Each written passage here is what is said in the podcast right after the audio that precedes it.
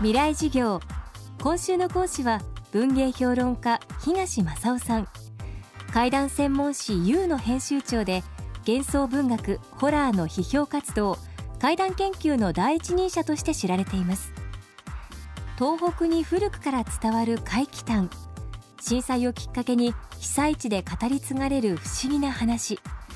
民間伝承としての怪談は日本人にとってどんな意味を持つものなのでしょうか。未来事業4時間目。鎮魂としての怪談階段はね夏の風物詩というふうに言われますよね。でこれは明らかにあのお盆の風習というものと密接に関わりがありましてつまりお盆というのはその時期に、えー、祖先の霊が地上に戻ってくると。でそれにこう食べ物をこう備えしたりして一緒に過ごしてでまたお盆の時期が過ぎると、まあ、死者たちは帰っていく。でそのためにあの送り迎え火送り火というものを焚いてね道しるべにするんですがこれが要するにあの例えばあの花火大会の花火というもの元をたどるとやっぱりそういうねあの迎え火や送り火から発しているものですし一方で盆踊りというものもあれはそのよく、えー、古いしきたりではその顔を隠してね手ぬぐいなんかで隠して踊ったりする。これはあのつまりあの死者と聖者が踊りの輪の中で一緒になってそれでこうあの歌と踊りをこう楽しむことでまあ死者の供養になるというそういうものなんです。ですから亡者踊りっていうふうに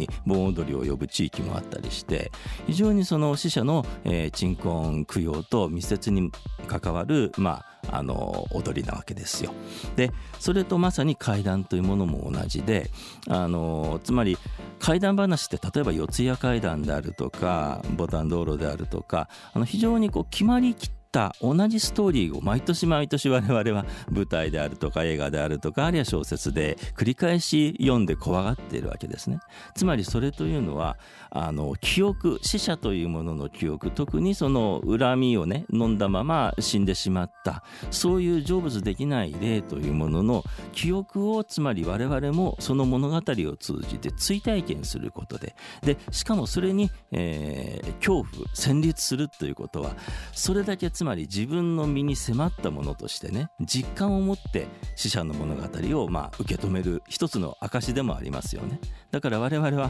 あの怪談話を聞いたりあるいはお化け屋敷でもいいんですけども、まあ、そういうその死者というものにこう恐怖することによって死者たちの記憶というものをもう一度共有するっていうそういう意味合いがやっぱり怪談にはもともと大きいんじゃないかなとでそれがいろんな芸能になったり、まあ、小説や映画になったりっていうことだと思うんですね。であの例えばその能もそうですね能楽というものもあれば死者が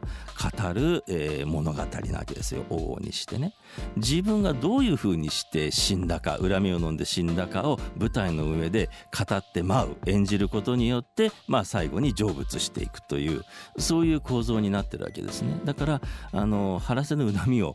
語ることによって生きている人たちに語って伝えることによって共有してもらうそれがまあ一つの供養になるという。だから日本人というのはそのいろんな芸能や文芸によって、えー、ずっとその死者の語りというものをですね、えー、現在に至るまで永遠と、えー、再現し記憶していたというふうにこう言えるんじゃないかなと思うんですけれどもそれがそのまあ一つの物語になるということによって例えばその小さいお子さんからお年寄りに至るまでねいろんなそれぞれその年齢に応じた受け止め方ができてで同時に物語というものがやっぱりあの人間のその感情とか感覚に訴えるものですからよりインパクトのある形でね記憶に残っていくっていう強くね、えー、印象づけられることによって、えー、伝達されていくものっていうそれがやっぱり非常に重要なことになるんじゃないかなということですね。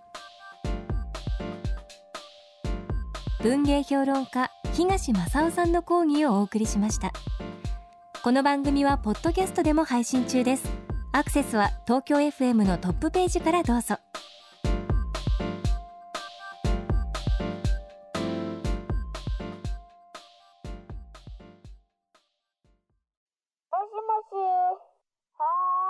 一本の糸でつながる糸電話。覚えていますか？今世界の情報をつなぐ糸は光海底ケーブル。NEC は地球5周分20万キロの実績で世界とあなたをつないでいます。NEC 未来事業。この番組はエンパワードバイイノベーション NEC がお送りしました。